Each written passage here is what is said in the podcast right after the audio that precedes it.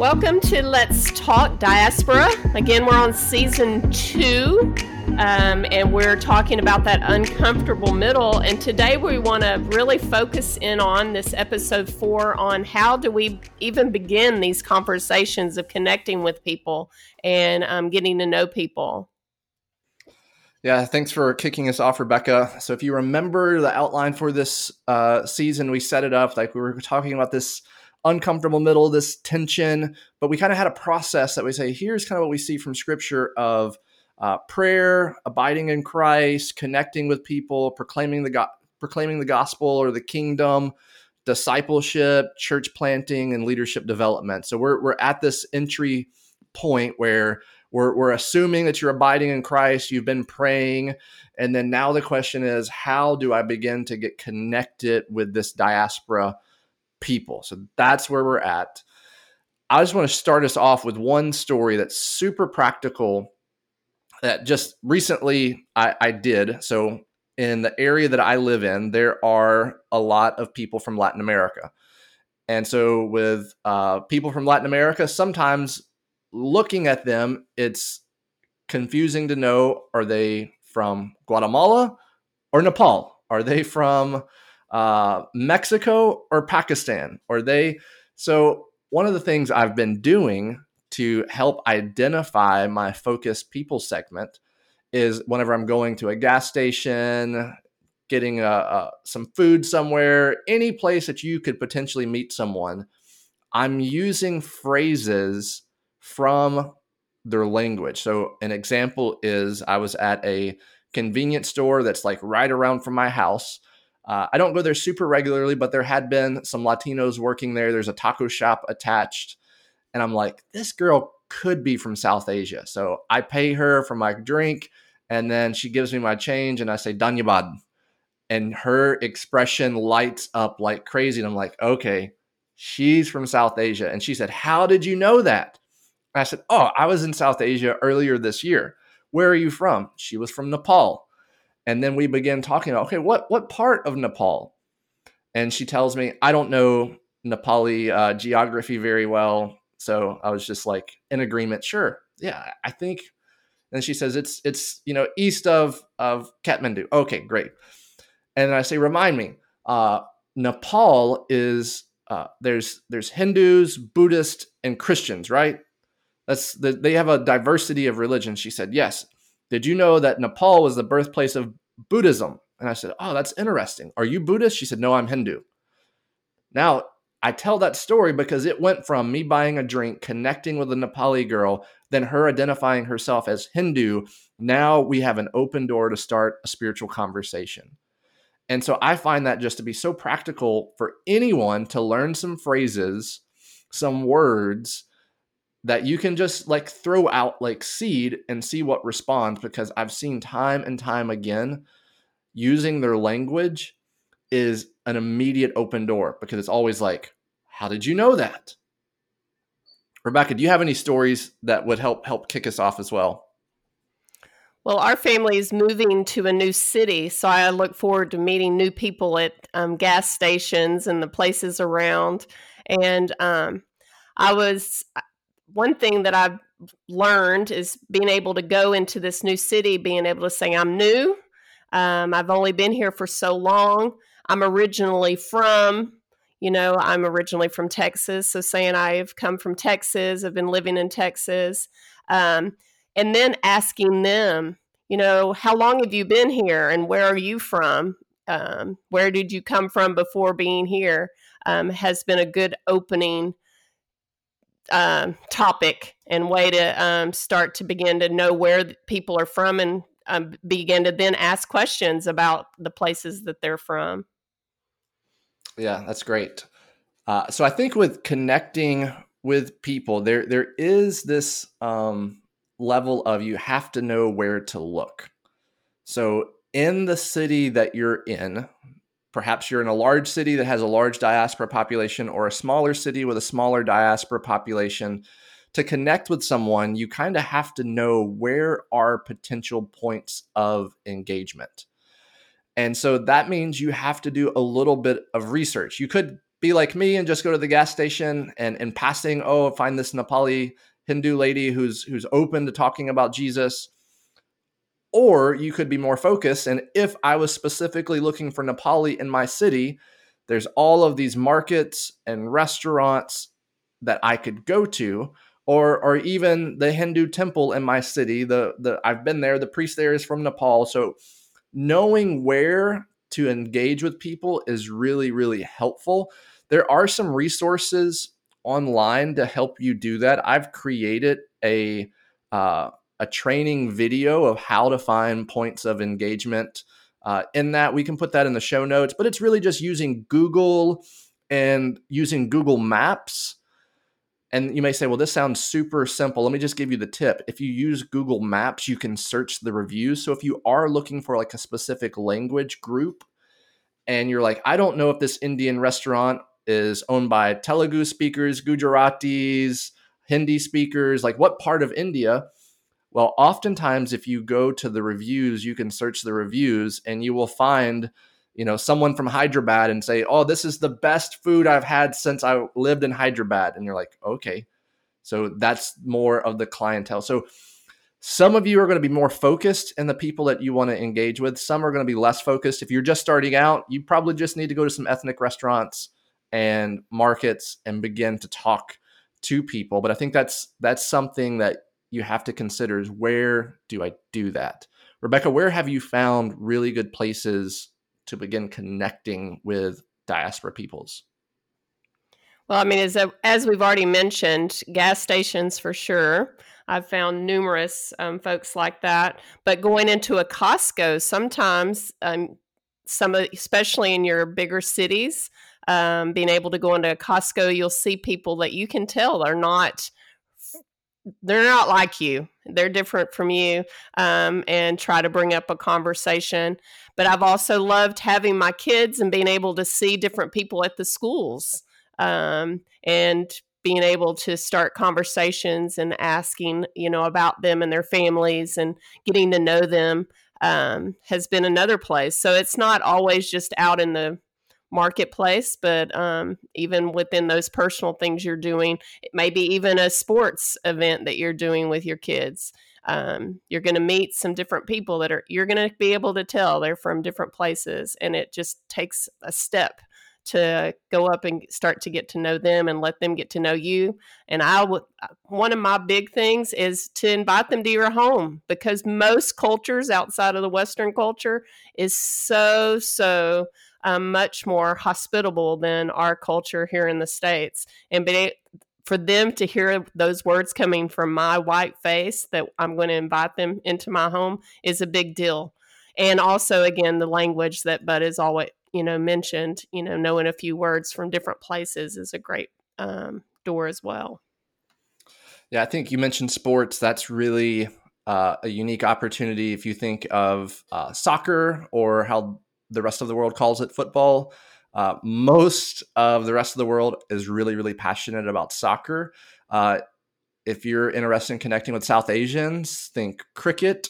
Uh, so in my city, we are getting a major league cricket team that's like three or four miles from my house. So guess where I'm going to go? I'm going to go learn about cricket and who am I going to meet at the cricket pitch?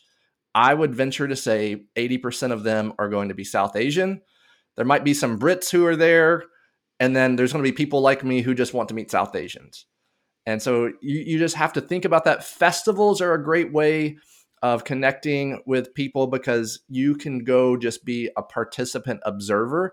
You just identify yourself, you know, hey, I'm I'm not one of you, but I want to learn what you're doing. And they will be so honored by that and then they're going to be doing things especially if it's a religious festival they're going to be doing things that gives you the opportunity to begin to ask questions mm-hmm. that will lead to more spiritual conversations but i think what rebecca said was really important is inviting them not not just connecting at that point but the people that you connect with inviting for another uh, point of interaction that's more more relational following up so exchanging phone numbers saying hey I learned so much, but I want to learn more. I would be so honored if you would come to my home. I want to cook for you and continue to learn more about who uh, you are and your culture.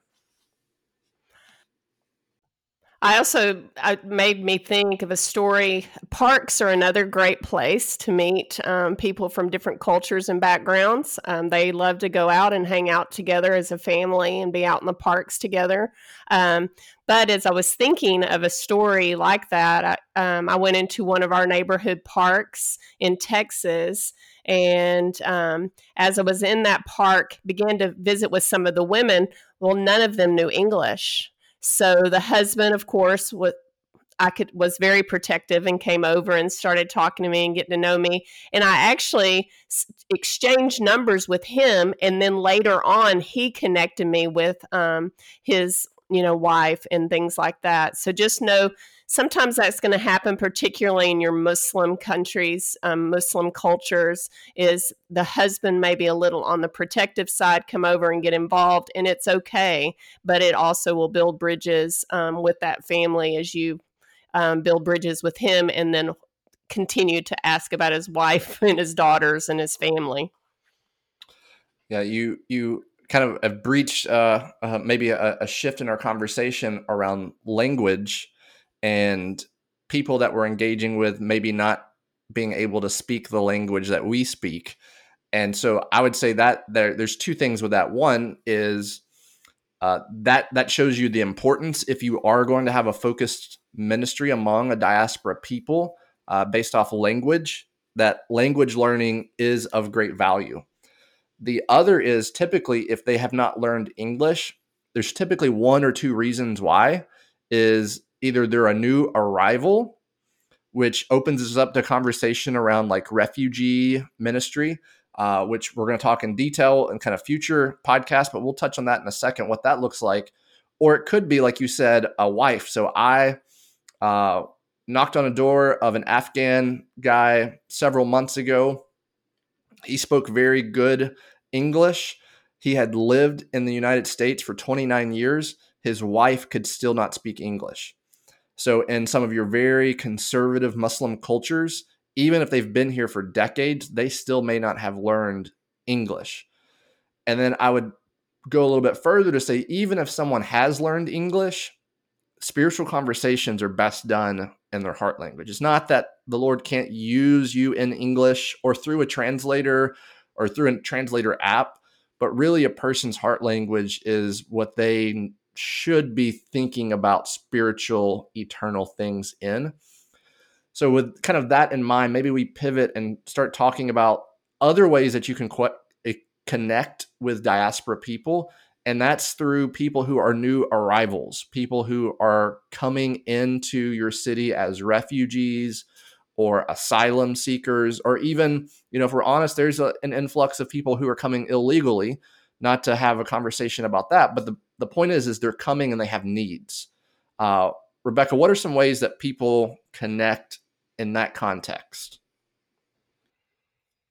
Well, I mean, there's a lot of great resources in almost every place and everywhere now. There's a lot of refugee kind of um, government associated refugee helps um, that you can get um, hooked up with. There are also churches that are providing ESL classes, or you could start providing some ESL teaching English, um, helping provide for families as their furniture and things like that.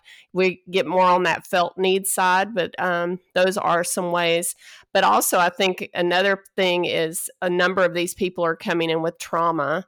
Um, I think that trauma piece comes in more with the relationship that you build with them and get to know them and hear their stories, um, that you can begin to know how to best help them um, work through their trauma. But that is another area um, that I think connecting with people and working with them through. Yeah, the, the idea of re- refugee resettlement, there are uh, agencies, if you are in a metropolitan city whatsoever, almost regardless of size, there is probably a refugee resettlement organization. Some of them are secular, some of them are Christian, like Catholic Charities, some of them are evangelical Christian, like World Relief.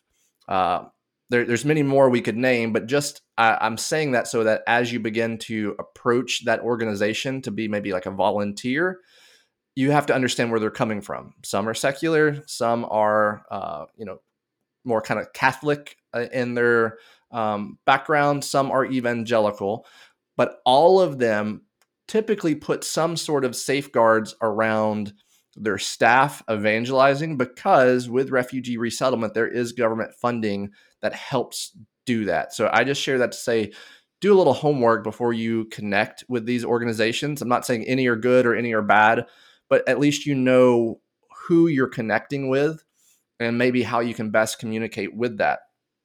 Now, Rebecca, with the conversation of resettling refugees, what I've seen a lot of churches do is they mobilize a lot of people for an initial response. So uh, last year with Afghans, and it's almost like a drive by, right? So, like, you know, drive by shooting is like you just drive by, you drop off the stuff, and you go on. I wouldn't say that is the best means of connecting with people because the point of connecting with people is to have a gospel centered relationship and just giving people stuff doesn't typically facilitate that. Do, do you think like there's this tension? So we, we we've talked about in this season this uh, uncomfortable middle. Do you think there is a sense of enabling that is possible with refugee ministry and maybe meeting needs in a way that's uh, enabling? I don't I even know if I asked the question. Is that right? Well, no, I, I, I, saw that overseas for sure. Um, I think going into an overseas country, I saw where my white face meant that there was a job, there was money, there was a lot of things that I was coming in to offer. Um, and I think that can always um, create tension and issues. It can create a dependency. So, um, there's good with a little bit of that um, and but there can be some harm with a lot of that. So i think we have to be very careful. So i definitely believe there's a tension there. I think we can also get caught up in wanting to fix everything and we never share the gospel. So we have to be very careful um, to be doing both both of those. Again finding that happy middle that um, uncomfortable middle as we've been calling it yeah, and I've also seen people who are connecting with refugees do a really good job that they will they will deliver something that's not even a need, you know, like from our idea like a tea set or a rug. And it's like, well that's not actually, you know, one of our, you know, greatest needs. It's like, well they need shelter, food. But it's like whenever they have those things, they'll deliver a rug and if it's you know an arab or an afghan family who are just used to having a rug and sitting on the floor and they don't have one that is such a blessing. And then what it does is it it it gives them something that they're feeling like oh i don't even have to have this. They were just kind. They understood me enough to give me this. Early on whenever there were a lot of afghans coming afghans are just so hospitable uh, typically they almost always would invite you in and I had someone tell me, I don't even remember who it was. He says, if they don't invite you in, it's probably because they don't have the means to fix you tea. Mm-hmm. And so that gave us the idea of, okay, if they don't invite us in, we're going to come back with a tea set. Mm-hmm. And that was very, very frequently the reason why they didn't invite, invite you in is one of two reasons. One is because they just knew uh, who you were, what you were doing. They've been visited by 14 other people that week, and they were just tired. That was sometimes the case. Other times they just didn't have the means to host you. And typically hosting is like tea and some nuts or some sweets. And so we would also sometimes bring gifts with us every time that we came. They would never open the gifts while we're there. They were going to provide for us from their means while we were there, but we felt like when you visit someone, you bring a gift. So the next person who visited would maybe eat the sweets that we gave them. Well, and they love gifts for sure. And, and I also I want us to be careful um, as we talk about you know what not to do or what to do. I don't want to discourage anyone from doing something from stepping forward. So uh, please don't hear us say that. We, but I think as you've heard from many of our episodes, as well as this episode, it, there is an importance of prayer as well as research um, in finding what are the appropriate things to do and not do. And as we talked about connecting, but are there some ways that maybe we should not start a conversation with someone or some some topics that we might not should talk with um, others about? Yeah, that's a, a great question. Um, I I typically try not to start a conversation related around politics. Mm-hmm. Even though there are people from uh, countries, you know, Muslim countries, Hindu, like they love talking about politics. But the thing I've learned is in some instances, politics is more polarizing in their culture than anything else. And if someone's from Turkey, and if you know a little bit of the politics situation in Turkey, there's, you know, the people who are in power and the people who's not in power. And if I identify in the opposite camp, I I'm not actually connecting with someone. I'm, you know, I'm getting kicked out of their their situation. And so I've never found in any context uh, leading with politics is is to the best of my knowledge never helpful. Uh, now, once you get into a more deep relationship, you understand someone. I don't think it's off limits, but like initial conversations, I don't. I, I just don't think that that is that is very helpful. I definitely agree. And I was even thinking about earlier comment of asking someone where they're from. It might be better to ask someone where did they grow up and tell them where I grew up instead of where are you from because sometimes that from question could be a difficult one for them to answer. Yeah, and then too if your context has people that are they have been in the United States for a while, so you think East Coast and West Coast is where we really probably have the most developed diaspora communities, where it's second, third generation.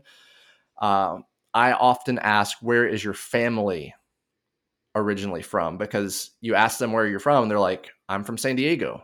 It's like, yeah, yeah, but where? Like, really, what we want to know is what what is your your your family lineage? Where are they from?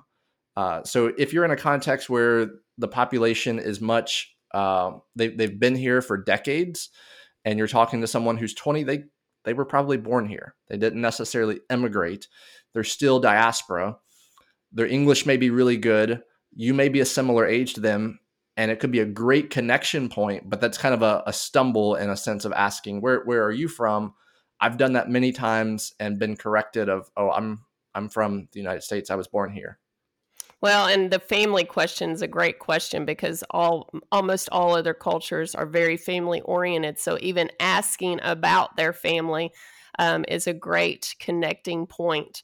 Um, whether it be where their family is from or who their family is and what do their fam- what does their family do and um, asking about their children are always great questions as well.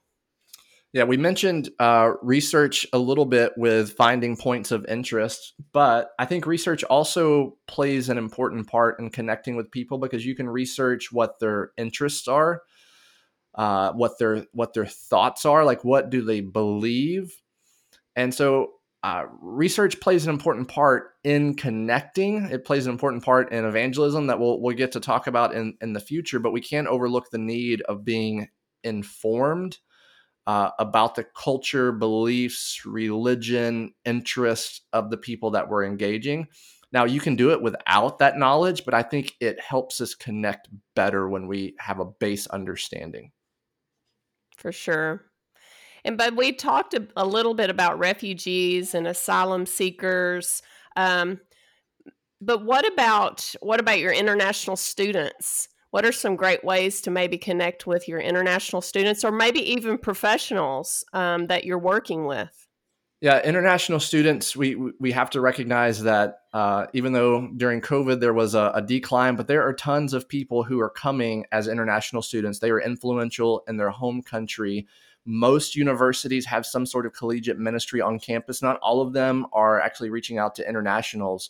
But I would say one of the best ways to connect is if there is a ministry reaching out to internationals, come alongside them. They probably have training, they probably have resources, they probably give you connection points.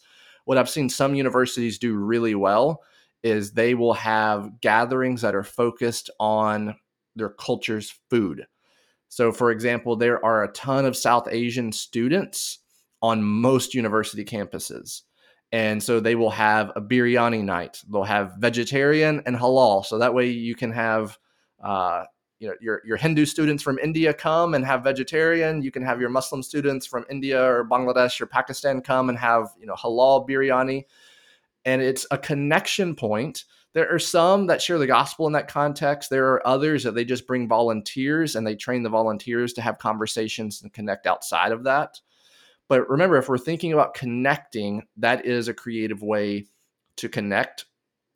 Another way that we've in, in, our city this past year, we connected with people and we learned this from someone else. It's not original to us, but during Ramadan, we uh, we connected with homeowners that were Muslim and we offered to mow their lawn during Ramadan. So if you understand Ramadan, they're fasting from food and drink all day. Uh, Ramadan and was during the time that grass was starting to grow, and so we just approached them and said, "Hey, we know that you're going to be fasting, and you probably don't want to mow your lawn. If you don't have a lawn service, we have some people that would love to volunteer and serve you and bless you by mowing your lawn." So that was a creative way to connect the beautiful thing about connecting is you can be extremely creative and your creativity gets better as you learn more about the people you're trying to connect with. Yeah, as you mentioned, the um, connecting with the universities and groups that are connecting with university students, international students, and made me think there's also um, being. I had lived in near San Antonio, and there was a military group that wanted families to come in and you know get to know the other families from other countries that are serving among our military and what a great way to connect have a meal with them um, and then i've been a part of international student ministries where they're wanting families to adopt students to have in their home for you know a holiday or for a special occasion or maybe for a football game you know whatever that may be. But that's another great way to connect with those students and also maybe the military that are from other places yeah, in the show notes, there are a ton of resources that we can share for international students, organizations that are engaging, resources, uh, we, we would take too much time listing all of those things. But if you are near a university campus and maybe you don't have a large diaspora population outside of that, there there are probably uh, hundreds of people from other countries who are here studying. And if they're here studying, they have to have a certain level of English proficiency. And so you can sit down with them, you can talk to them, you can invite them to your home for a meal the I don't remember what the research says, but there was some number. We'll put this in the show notes of the percentage of international students who are never invited inside an American home is astoundingly high. I don't remember what it was, so I'm not even going to say a number, but it's it's high, disturbingly high. So if that's all you do to connect with people, that is that is a, a really great thing. Uh, lastly, I just want to mention the professionals. So some of the people we were mowing lawns for were professionals, but I believe the biggest untapped resource and the biggest mission field opportunity is with people who are unreached people groups in the diaspora that are business professionals. I believe, I don't know what the answer is, but I believe the key to making that is helping mobilize the people in our churches to ha- to connect with the internationals they work with. So if you think of the the major groups that are more affluent. So like Punjabi Sikhs are more affluent. They're owning businesses. They're truck drivers. They're they're they're business people. Gujaratis own hotels and businesses. Pakistanis are lawyers, doctors, engineers. Indians working in computer science. All of those places are the same places that we have church members who are also working and helping them see the strategic nature and the simpleness of saying, hey, would you come to my house for a meal? Because typically the pushback is, I can't share my faith at work. Um, they can, but I'm not going to press that because it, it may not be the best choice. But I think what is a good choice is saying, would you come to my house and meet my family or get our families together and we can have a meal and you connect that way. And then you begin to introduce spiritual topics and conversations.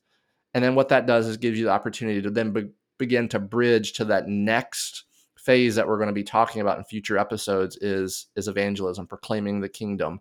But you can't really do that if you don't connect with the people. It's so important to connect and build those relationships and it does take a lot of time.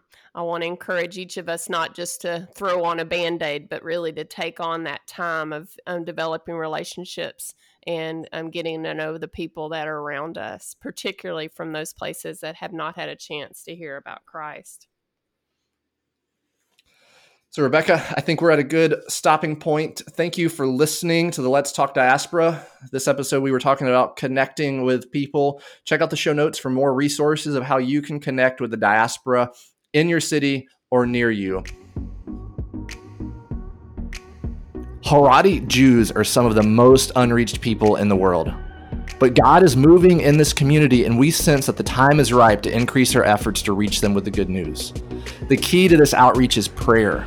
We invite you to journey with us into the world of the Haredim and to meet Haredi men and women, as well as the believers who serve them, and to join us in the critical work of prayerful intercession. Start learning and praying with us today with a free digital download, or you can request a free copy at upgnorthamerica.com forward slash resources.